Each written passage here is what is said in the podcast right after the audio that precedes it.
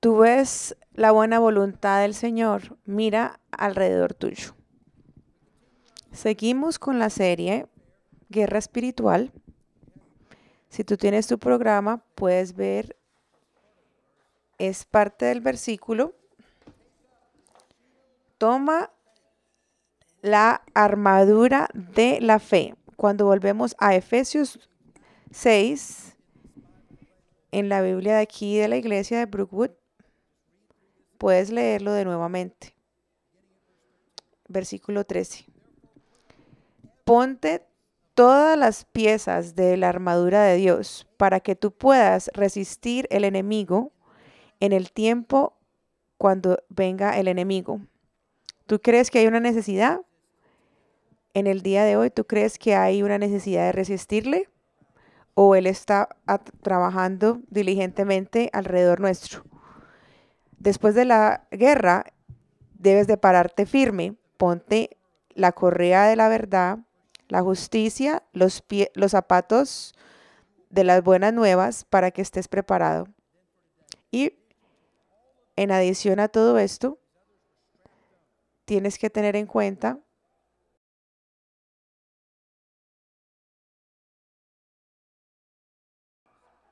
debes de poner cuando vengan las flechas del enemigo, debes de tener el shield of faith. ¿Qué tiempo era esto? Era en el tiempo de Roma. Habían dos maneras de, de tener el, el shield. Había uno con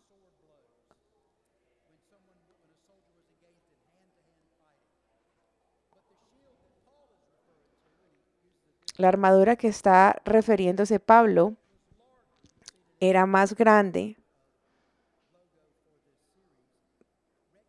rectangular de cuatro pies y era diseñada para proteger todo el cuerpo de un soldado. Los soldados eran más pequeños, algunos eran hechos de, de madera y estaba cubierto de cuero caminaban juntos y creía, creí, hacían una gran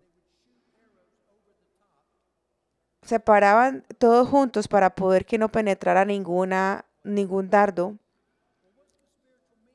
¿Eso qué significa espiritualmente? Prefiero el NV y para estas partes de la armadura porque se refieren a la armadura de los romanos. Y significa también qué es lo que significa para nosotros. Debes de tomar la fe para que tú puedas evitar todas las flechas que el enemigo te quiere tirar. ¿Qué significa la fe? puede ser traducido entre diferentes funciones en el español. Creer, fe, confianza, pero también todas estas palabras tienen una implicación que las acciones deben de seguir este comportamiento o esta actitud. Debe haber acciones que deben de seguir esto, asegurando la confidencia. La armadura de la fe, la armadura de la fe representa algunas creencias en las promesas de Dios. Lo que podemos pensar en este momento, Hebreos 11.1. Ustedes son familiares con este versículo en esta Biblia es en la página 971 y dice, La fe es la confianza de lo que esperamos va a pasar y nos asegura que todas las cosas que no vemos. Entonces la fe te está refiriendo de la confianza de las promesas de Dios para nosotros, porque nuestra salvación es basada en una promesa, es basada en lo que dice la Biblia, claro, pero tenemos que creer que esta Biblia es lo que es, lo que dice que es. Vivimos por fe confiando lo que Dios nos ha dicho en la palabra para nosotros. Y la fe es la armadura y todo lo que el enemigo quiere tirarnos, esas flechas, está diseñado para que esta armadura nos cubra. Tenía algo eh, que era inflamable y la prendían y después la apuntaban.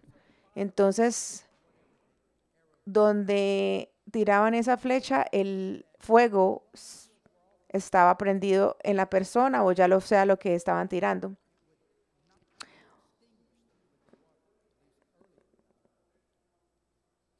Satanás tira todo el tiempo a nosotros dardos. ¿Cómo ustedes creen que esto va pasando? ¿Quién dijo? ¿Qué, qué dijeron? Es mentiras, pero esos pensamientos vienen por acá la mente, Satanás te dice cosas en nuestros oídos que entra en nuestra mente, pero también viene por los ojos. La social media tiene mucho que ver, desafortunadamente, con todo eso. Y las mentiras, las tentaciones. Y hay una grande parte de esto porque Dios para que no crean en Dios, que nos enojemos, las envidias, tentaciones extremas, miedo. Y como yo sé que estas cosas vienen de Satanás, porque el problema es, estas cosas, estos dardos son experiencias para nuestros propios pensamientos. Y como no los reconocemos, que son fuerzas del enemigo, los aceptamos como nuestras ideas, sin identificar la verdad de donde ellos vienen. Son indicaciones que esos pensamientos tienen algo satónico o que es inconsistencia con lo que tú piensas o sientes. Satanás, las fuerzas de él, saben lo que te ha causado dolor en el pasado. Él sabe. Los enemigos nuestros saben exactamente qué hacer, qué botones empujar, especialmente cuando somos jóvenes. Necesitamos saber qué son experiencias y qué es lo que nos dice de nosotros y de Dios y de todo este mundo. Pero muy, muy seguido, las conclusiones que vimos que son mentiras. Esas mentiras se quedan en nuestras mentes ellos hacen parte de nuestra carne y seguimos para poder interpretar todo esto, todo lo que pasa, lo demás en nuestras vidas. Los demonios saben esos. Ellos saben qué es lo que tú crees de ti mismo, de Dios, de este mundo, las sanaciones, lo, lo que, las heridas. Y ellos mismos pueden tan fácil con una sugestión, con una palabra, con una imagen, con una experiencia, producir negativamente y hacer cosas negativas en la vida tuya. Esta mañana vamos a, analizar las estrategias de Satanás. Génesis 3, vimos hace unas semanas cómo, tentas, cómo Satanás tentó a Jesús. En, Mar, en Marcos Vamos a mirar en este pasaje. Puedes ir ahí. Si tienes una Biblia vieja, así como yo, la tentación de Adán ¿Cuál es el, qué significa el nombre Adán? En hebreo. ¿Qué significa? No significa primero. Significa hombre. Sí, hombre. El nombre de Adán significa hombre. La escritura no muestra esto, que Dios lo haya nombrado Adán en Génesis, pero ¿qué significa Eva?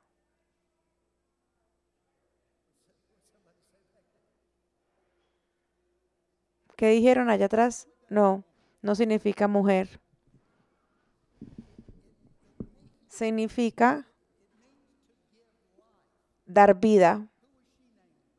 ¿Quién la nombró a ella? Adán la nombró a ella.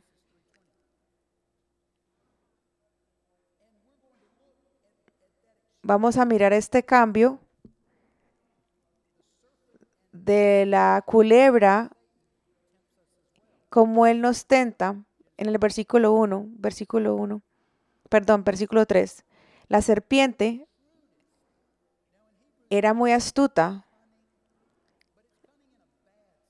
eh, en una muy mala manera, muy astuta en una manera, pero esta serpiente no era buena, era mala en la operación que estaban haciendo. Y la serpiente era la, muy astuta de todos los animales que Dios había hecho. ¿Tú sabías alguien aquí que hace falta en este versículo? ¿No te das cuenta qué es lo que hace falta? Satanás, el enemigo. La revelación 12.9 o revelación 22 dice que llamado Satanás o diablo, primero de Timoteos, en la Biblia, lo identifica a Satanás como el engañador de Eva, pero son las únicas traducciones que, que lo nombran a él. Entonces, ¿Satanás estaba envuelto? Sí, él estaba envuelto en la tentación. Él estaba como usando la serpiente o en la tentación de Eva y Adán, no vemos el nombre de Satanás o la referencia del diablo. El jardín muestra las estrategias que Satanás quería engañar al hombre y a Dios. Él hace que crea duda de lo que Dios quiere guiarnos. Un día él le preguntó a la mujer, si Dios de verdad dijo que no te comas de esta fruta, de este jardín, le está metiendo duda. Dios no dijo que ellos no podían comer de ninguna fruta. Y esta es la manera que Satanás te hace a ti lo que sea de Dios lo hace ver a extremista. ¿De verdad Dios dijo esto? Que tú no puedes comer de ningún árbol. Y ella dijo, claro que podemos comer frutas de los árboles. La mujer respondió, solamente la, el árbol de la mitad que no podemos comer porque es el conocimiento de, de lo bueno y lo malo. De ese no podemos comer. Dios dice, no puedes comer de este árbol. Y no se lo dijo a ella, se lo dijo a Adán en Génesis 2, antes de que Eva fuera creada, se lo dijo a Adán. O, o tocarlo. Y mentiras, Dios no dijo eso. Eso es algo que Adán agregó. Si tú lo haces, tú vas a morir. Eva, ¿tú crees que Eva piensa que la restricción de Dios fue razonable? ¿Tú crees que piensa eso? Claro que sí. Ella no está pensando que está siendo maltratada aquí. Ella dice, no. Satanás dice o la serpiente dice, no puedes comer por de ningún árbol. Pues sí, solamente hay un árbol que no podemos comer. Se ve razonable. Satanás sabía que era lo que Dios había hecho y dicho, y sabía por qué lo Dios lo dijo. Pero lo que está haciendo es sus, está metiéndole sospechas de Dios en la mente, dejándole saber que hay límites que ella no debe de hacer, que no debe tener. Está mintiendo que para que tú dudes de las instrucciones de Dios. Él quiere que tú dudes de Dios. Que las cosas que Él está poniendo son injustas, son muy estrictas, no son razonables. El diablo quiere que tú pienses que la, que la dirección de Dios es, es extrema. Y si tú estás de acuerdo con esto en el día de hoy, tú debes dejar de lo que el, enemigo está tratando de meter en tu mente. Dios da una promesa que es relación a este en Juan 10:10. 10. El ladrón, el propósito del ladrón es robar, matar y destruir. Y mi propósito es dar una vida rica y satisfecha. ¿Quién es el, que lo, el ladrón? ¿Quién? ¿Quién es el ladrón? Satanás sí, puede ser que sí, pero no. En Juan 10, Jesús dice, los profetas falsos, pero le dijo a estas personas que ellos eran mentirosos como el enemigo Satanás. Esta es la pregunta para nosotros. Por fe, ¿tú crees que Dios, la guía de Dios es para tu beneficio, es para tu bien? ¿Tú crees que Dios te ha dado los mandatos, la dirección, las instrucciones para protegerte?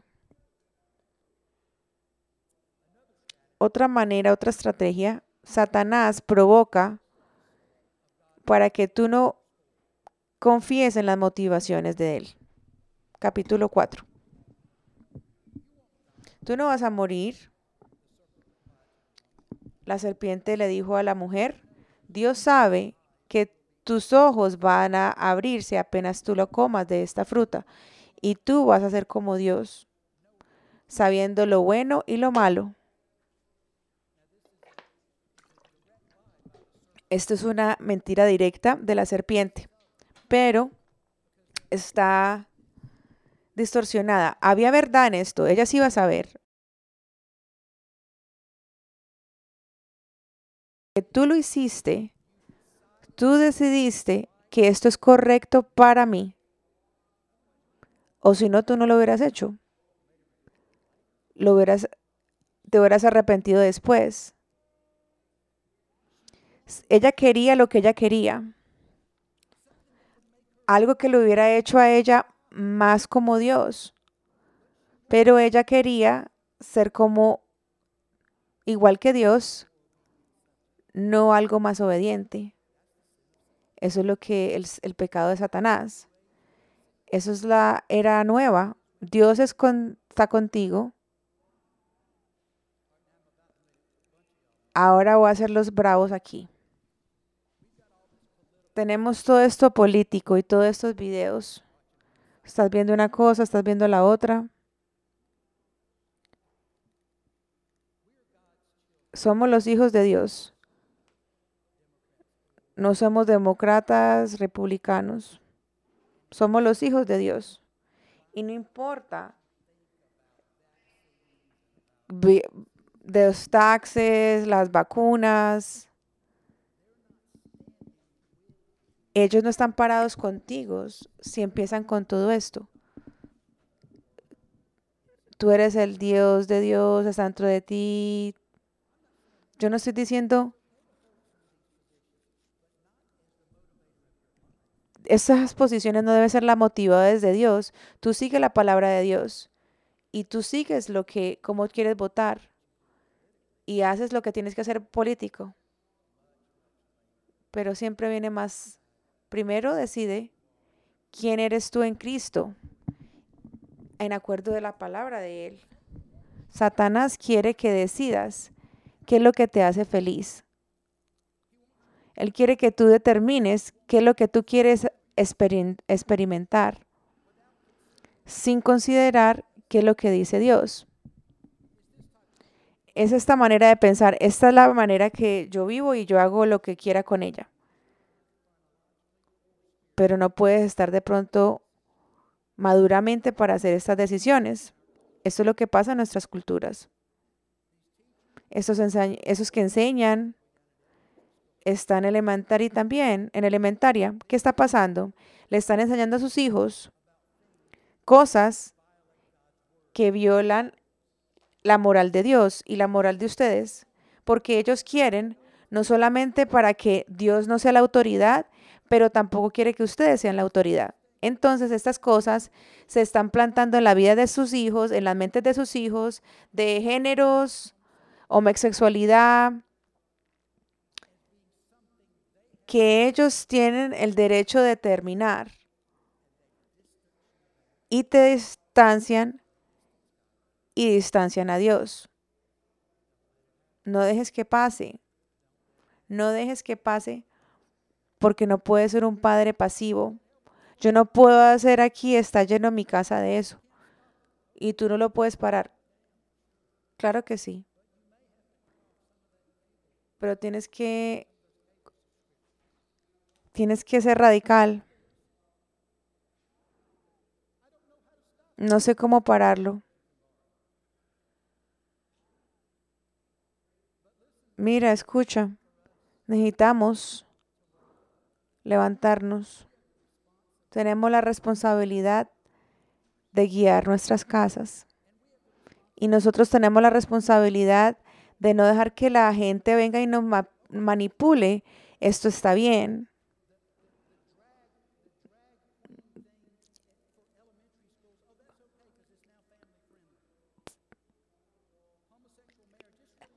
la homosexualidad se trata del amor. No, mira lo que está haciendo. Dios, sal de mi vida. Y tú, papá, yo no confío en ti. Y está pasando todo el tiempo. No en la televisión, en el colegio, en el colegio, en los colegios, en las universidades. No, necesitas abrir tus ojos para que veas el mundo que desafortunadamente lo que está pasando ahorita en el mundo. Porque tú no puedes ser perezoso y pasivo. Tú necesitas hablarle a tus hijos. Muchas veces, muchos años atrás, un secreto salió aquí, estaba conectado a mi familia. Mi esposa y yo hablamos de eso sabían mis niños que algo estaba pasando. Algo está pasando en la casa. Algo no está bien. Estos, ellos eran niños. Ellos siempre querían saber. Y siempre yo quería decirles la verdad. Pero yo no les dije todo, todo lo de la verdad. Ellos preguntaron, ¿qué es lo que pasa? Y le dije, te diría cuando seas más grande. Esto es demasiadamente pesado para que tú lleves y cargues. Yo se lo dije años después.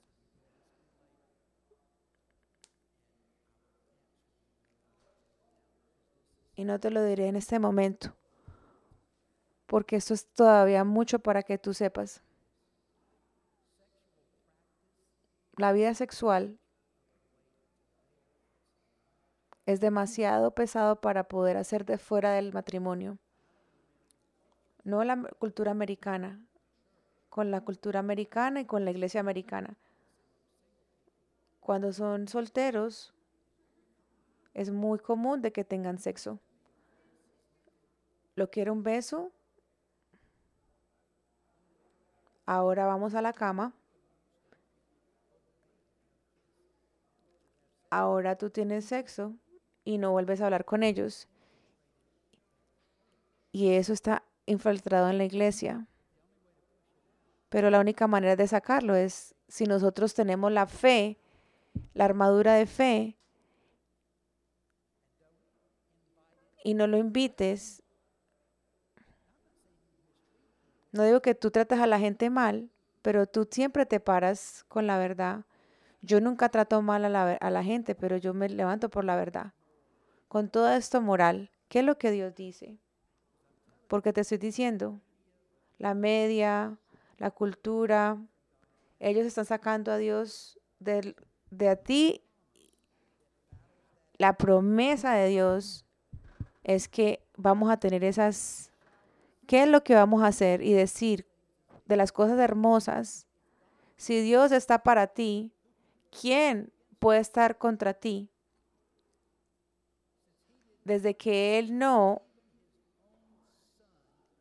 Él ni siquiera, Él, él dio a Dios a su Hijo, también Él nos dará todo lo que nosotros necesitamos. Así como Él dio a su Hijo, Él también dará todo lo bueno para ti. Por fe, ¿tú crees esto? Que Dios da lo mejor para ti. ¿Tú lo crees? Tienes que actuar como que sí lo crees de verdad. Todas las estrategias de Satanás producen, producen separación. Versículo 7.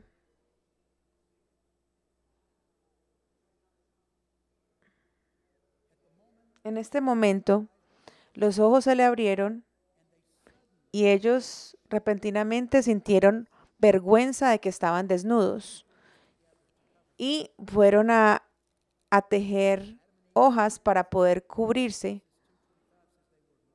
Ellos estaban desnudos, sin vergüenza.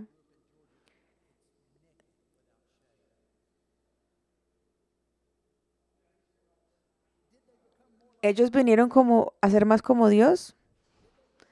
Sí, sí.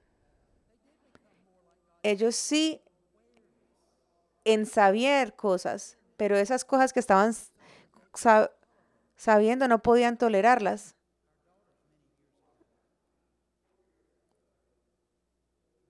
Ellos sabían lo bueno y lo malo, porque antes nomás sabían lo bueno, no sabían lo malo. Pero ellos no lo experimentaron en una buena manera, porque no fue una manera buena de experimentarlo. Y vino el pecado, vino la vergüenza, vino el miedo y esta pareja le dio miedo de Dios por primera vez. Cuando ellos desobedecieron, ellos no murieron, pero murieron espiritualmente. No sé si sabían que eso era posible. Ellos eran tan cercanos a Dios que era una separación muy grande, estaban separados de Dios y también iban a morir físicamente. La intimidad fue destruida, ellos se escondieron. Versículo 8. Cuando ellos estaban caminando por el jardín, se escondieron y Dios los llamó, hombre, ¿dónde estás? Y él le contestó, yo escuché que estabas caminando en el jardín, pero yo me escondí porque yo estoy desnudo. ¿Quién te dijo que tú estabas desnudo? Le dijo el Señor. ¿Has comido del fruto de la verdad y la maldad ¿te comiste del fruto que yo te dije no comieras? Y alguien te está diciendo eso hoy. El hombre respondió, fue la mujer. Tú me diste. Él no se apoderó de lo que había hecho.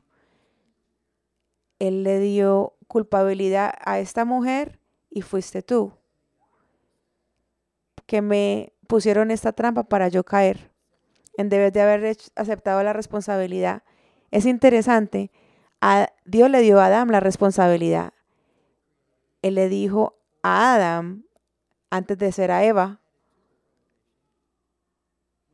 cuando Eva, ¿dónde está Adán? Ella estaba ahí y no dijo nada. Él era responsable y él no le importó, él no le dijo a Eva no se coma eso. Pero Dios le preguntó a la mujer, ¿qué hiciste? No, la serpiente me engañó y por eso yo la comí. Ella también le echó la culpa a otras personas.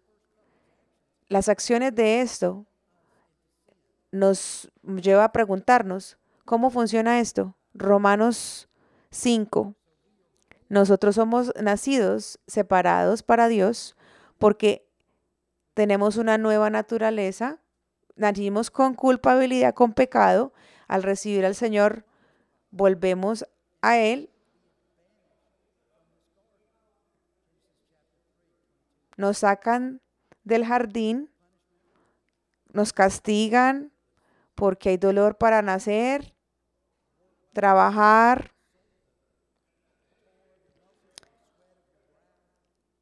sudor, haciendo todo lo que hacer porque para vivir, pero eso no era la, la final de la historia. Dios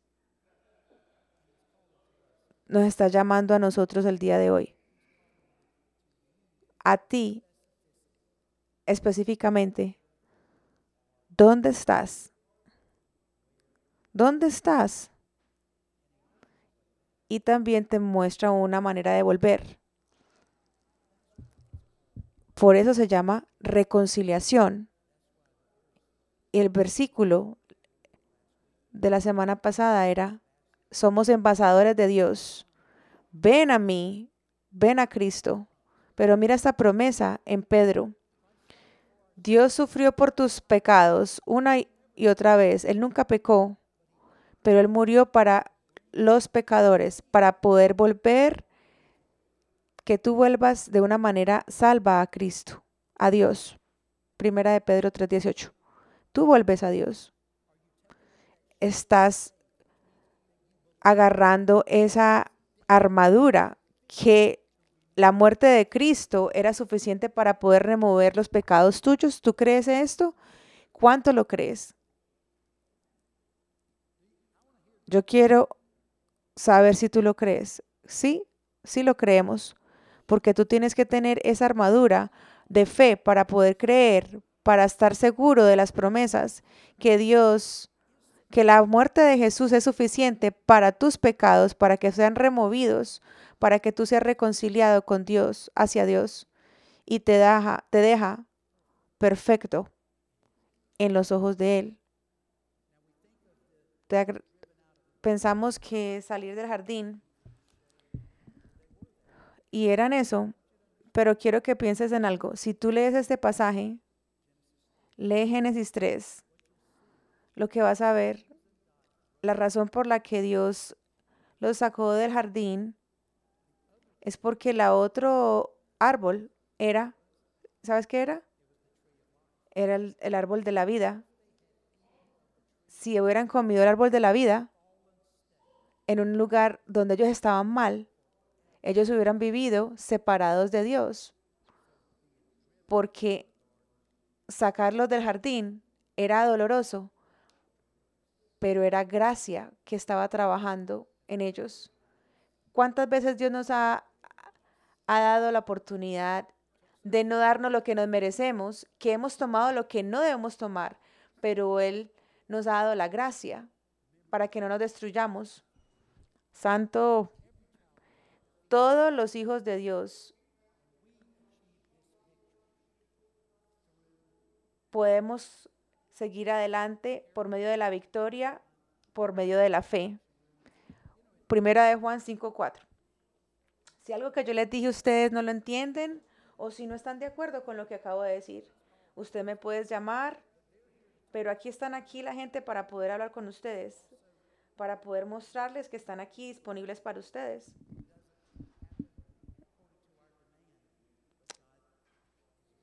Dios es muy capaz.